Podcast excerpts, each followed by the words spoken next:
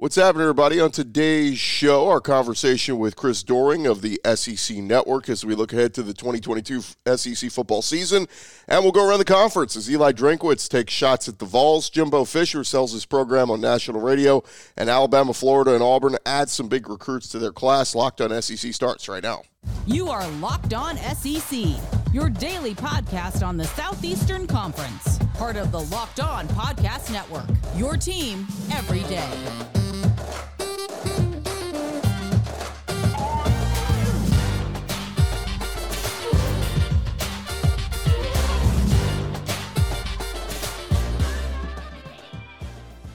And what's up, everybody? Welcome into Locked On SEC. It's great to have you guys along. Today's episode is brought to you by Bet Online. Bet Online, they have you covered with more props, odds, and lines than ever before. Bet Online, it is where the game starts. I'm Chris Gordy. Thanks for making Locked On SEC your first listen every day.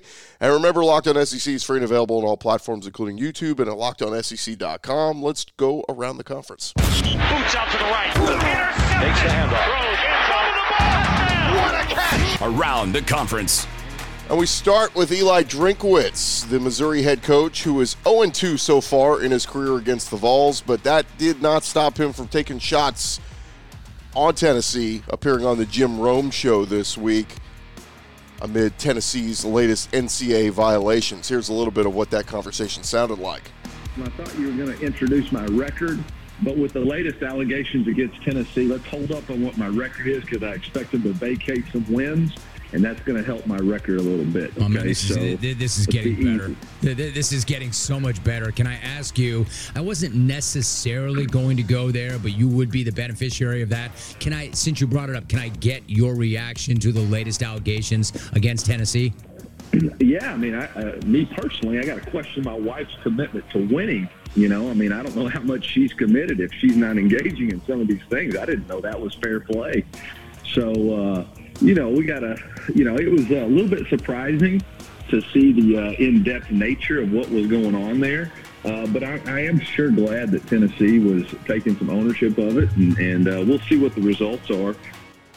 So Eli Drinkwitz not afraid to take some shots at the Vols amid their uh, allegations. Again, he has yet to beat Tennessee since he's been in the SEC, and some people think Eli could be on the hot seat this year, but – Mizzou travels to Rocky Top on November 12th. We'll see how that one works out for him this year.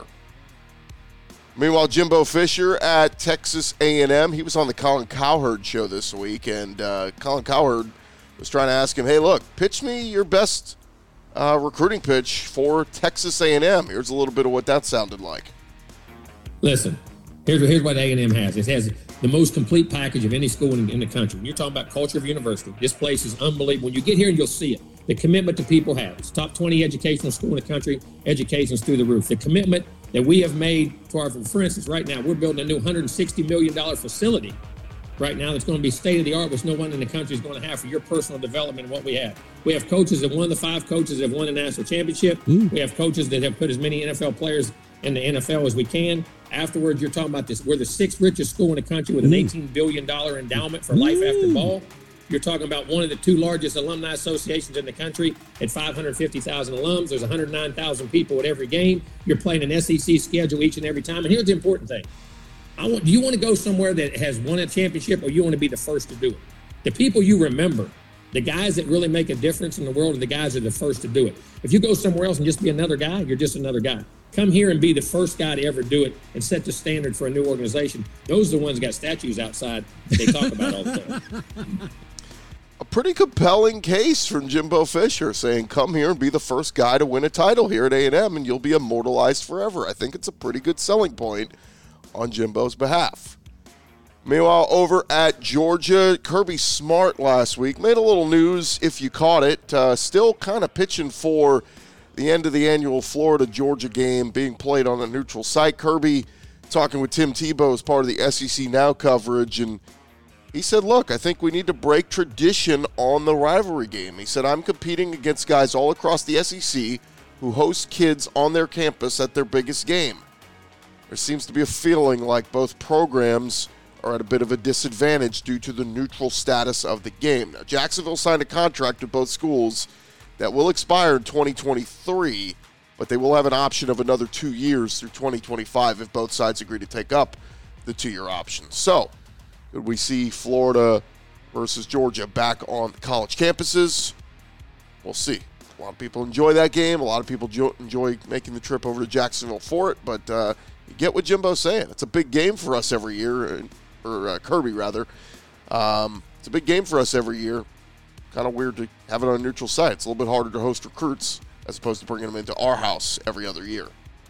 Meanwhile, speaking of Georgia, their linebacker Nolan Smith was asked uh, last week at Media Days what road environment is the toughest he's faced.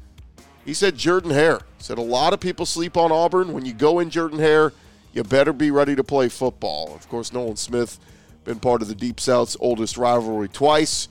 Georgia won 21-19, uh, 21-14 in 2019 and followed it up with a 34 to 10 win last season. The Bulldogs have won the game for the last 5 years and of course hold the edge in the overall series. So uh, interesting stuff there for Nolan Smith to tip the cap to Auburn for their environment. Meanwhile, over at Alabama, one of their big defensive linemen, Jaheim Oatis, has been on a weight loss journey. Back in 2017, he went viral tweeting out his measurements in eighth grade at six foot four, 286 pounds. When he committed to Alabama in 2021, he was six foot four, 349 pounds, and Alabama currently lists him now at six foot five, 370 pounds. Uh, he did tweet that at one point, he got up to 416 pounds, but uh, that's a little bit too heavy. Not conditioned well if you're that if you weigh that much. But Oatis has said he now weighs 342 pounds, so that's quite a dramatic weight loss to get down to that. He was the number 12 defensive lineman and number 71 overall prospect in the class of 2022. So we'll see if he gets on the field for Alabama this year. Meanwhile, at South Carolina. Defensive lineman Rick Sandidge, his career has come to an end.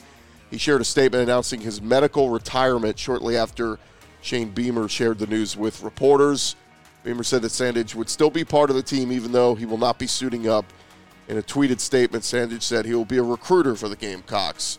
He would have entered his redshirt senior year. He had an ankle surgery last summer after suffering an, uh, injury in the first scrimmage of fall camp former four star recruit, playing 34 games for the Gamecocks.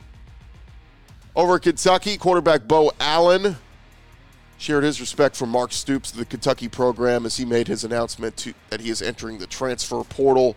He described the decision as the in the best interest of himself and his football career. He's been at Kentucky since he got there as a three-star recruit back in 2020. He was the number 21 pro-style quarterback in that class, number five overall recruit from the state of Tennessee. He joined the roster, remember, when they were having some issues. Terry Wilson and Joey Gatewood were the quarterbacks.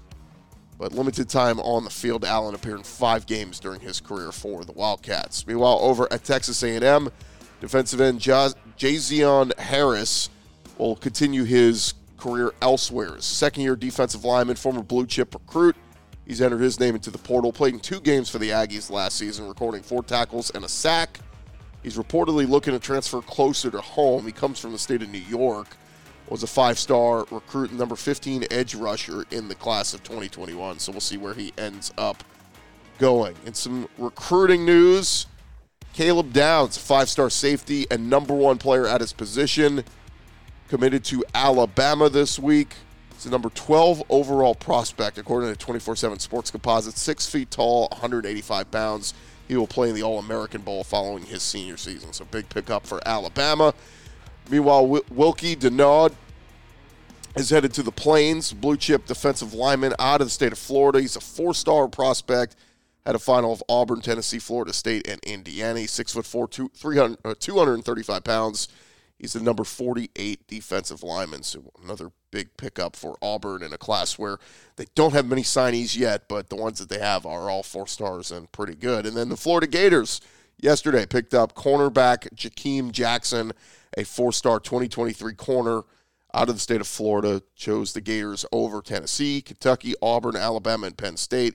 He's the number 168th player in the 24 7 composite ranks, the number 19 cornerback in this class. And there you have it. That is the latest news going on around the conference. Thank you guys for making us your first listen every day. Coming up next, our conversation with Chris Doering of the SEC Network. First, I want to remind you about our friends at BetOnline. BetOnline.net is the fastest and easiest way for you to check in on all your betting needs. You can find all the latest uh, uh, reviews and news on every league, including Major League Baseball, NBA, uh, NHL, whatever it is, including college football. And they are starting to put up a lot of those different odds and ends, including uh, they have a few things like uh, betting on the odds for to make the upcoming playoff. You can bet on uh, Alabama plus 200 to be the national championship winner in 2023, or you can bet on any other team. So Bama versus the field or Georgia versus the field. You think Georgia's going to win the championship again back to back? You can get them at plus 500. So it's pretty good odds to be had out there if you think uh, Alabama or Georgia or anybody else going to win this thing. But Bet Online, they continue to be your top online resource for all your sports wagering information from live in-game betting, scores, and podcasts. They got you covered. Head to Bet Online today.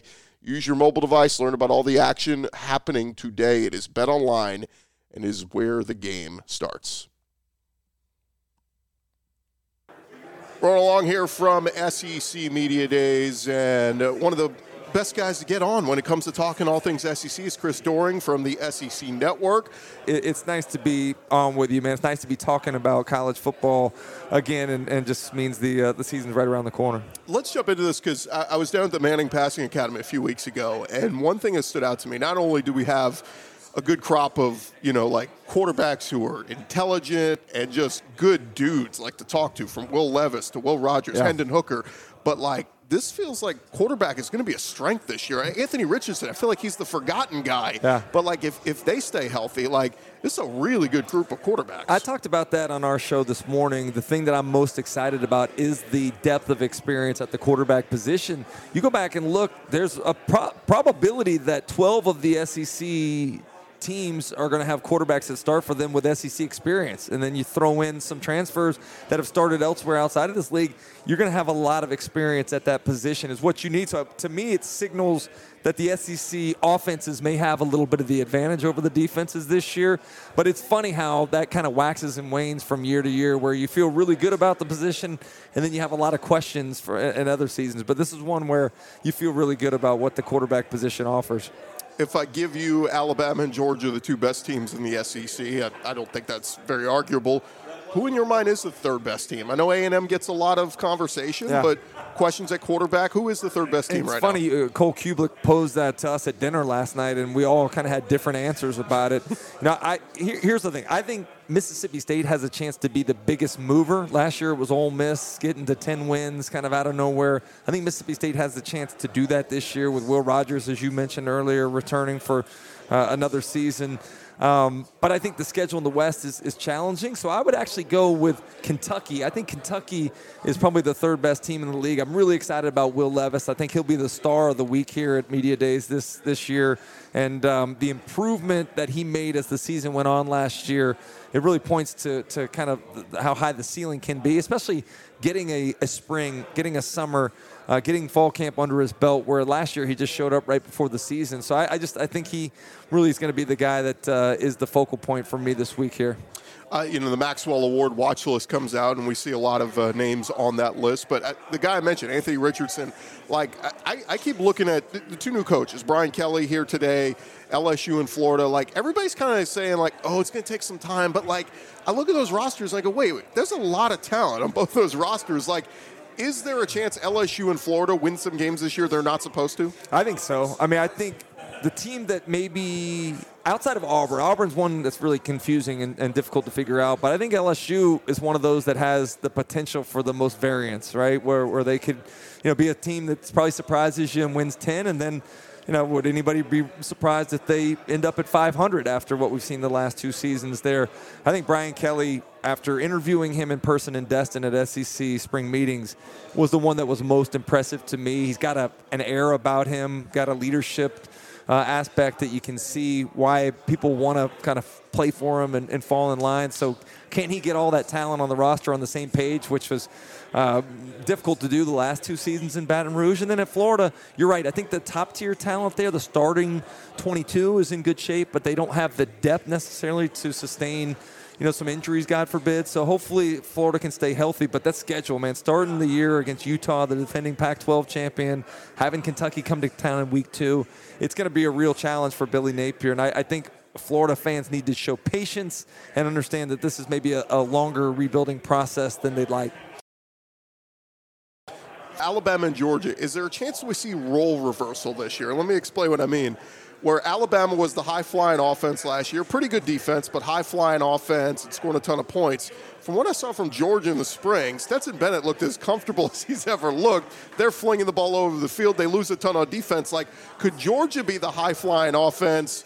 Defense pretty good, not as good as last year, but Alabama, the bone crushing defense, Will yeah. Anderson and Dallas Turner, and maybe Bryce Young takes a little bit of step back, and by that I mean you lose Jameson Williams, you lose John Metchie. Uh, it's an understatement. Just go, oh, no big deal. Like those new guys may gel, but I think like we could see more Alabama yeah. get back to that ground and pound again. You make some some very important uh, points, and I, I, think one offensively, I still worry about Alabama's offensive line. I didn't think they were very good last year; they're very consistent. And then receiver, we saw what happened in the championship game when you know Metchie wasn't in there and Jameson wasn't in there. So you know, can they find some guys? I know they got Jermaine Burton coming over, but uh, can they can they figure out a way to provide Bryce Young with some of those dynamic weapons that he had at the beginning of the year last season? Um, you know, for Georgia. I don't know how much they get away. When you have a head coach like Kirby Smart that believes as much as, as what he does in, in defensive football and not necessarily putting your defense in harm's way. I don't know that they'll necessarily open it up and, and be as wide open as what we saw uh, Alabama last couple seasons. But I do think you have to play to your strengths. And last year it was playing to the defense. This year with some questions on that side of the ball and losing some production, maybe you do have to be a little bit more aggressive. And maybe you're comfortable doing that because of the experience you have with Stetson Bennett last season. Yeah, I just think you had Arik Gilbert with Brock Bowers, all those weapons, man. It's gonna be it's gonna be dangerous. Give me a couple teams I'm putting in like that sneaky category. Yeah. Like Arkansas to me is sneaky. Like if KJ Jefferson, everybody loves him, and man, you need to go a game winning touchdown, go down the field, go win you the game. He can do it. But like, does he take that leap this year? He did it with Treylon Burks. Who, who's going to be the one that, that picks up the slack for the departure of Treylon Burks? I, right. I, that's a question for me. Um, very one way or another opinions on Arkansas. I, I, thought that they, I love Sam Pittman. I love what they're doing there. The fact that they've been able to keep Kendall Briles and, and Barry Odom in place as their coordinators has been a key. But I, I really believe that the, uh, the the problem for them is they may have overachieved the last couple years, and I don't know if they're going to be able to do that again. Arkansas every year we're talking about the same conversation of how difficult their their schedule is. They have another year of, of facing that tough schedule, so I, I think they may take a step back. Mississippi State is the one I told you before. I expect to be the big mover, but the dynamic that really kind of interests me that we're not talking about enough is who's that second best team in the East. Yeah. You got a group of Tennessee, Kentucky, Florida, Missouri that are all kind of fighting to, to kind of come out of the bunch there. Um, you know, I, I'm, I'm high on Kentucky, but I wouldn't be surprised if Tennessee was maybe that team that uh, made that push forward too. All right, what's Chris Doering's offseason been like? Because I know you, you you're every day in the weight room. Right? Trying to be in the weight room a lot. I enjoy the training aspect, but uh, been a little inconsistent with my travel schedule here recently. Actually had uh, a chance to go over to Europe and went to Wimbledon for a couple days, which oh, was nice. cool.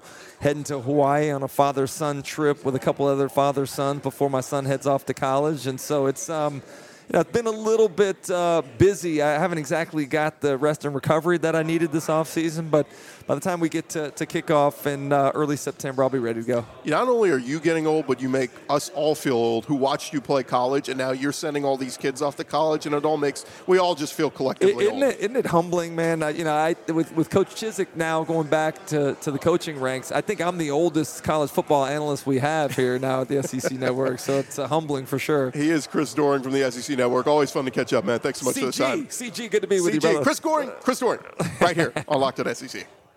All right, that's going to do it for this edition of Locked On SEC. Thank you guys so much for uh, subscribing, making us your first listen every day. Or thanks to Chris Doering from the SEC Network for joining us to talk all things SEC football. We will be back next week with some more special guests joining us to preview the upcoming college football season. Again, I'm Chris Gordy. Thanks for making Locked On SEC your first listen every day. Now go make your second listen. Check out some of our other great podcasts along the Locked On Podcast Network. Any school you're looking for, Locked On Aggies Locked On Razorbacks, Locked On Gators. We got you covered. Just go check it out. Search it wherever you get your podcast. That's going to do it for me. Talk to you guys next week. Have a great weekend, everybody.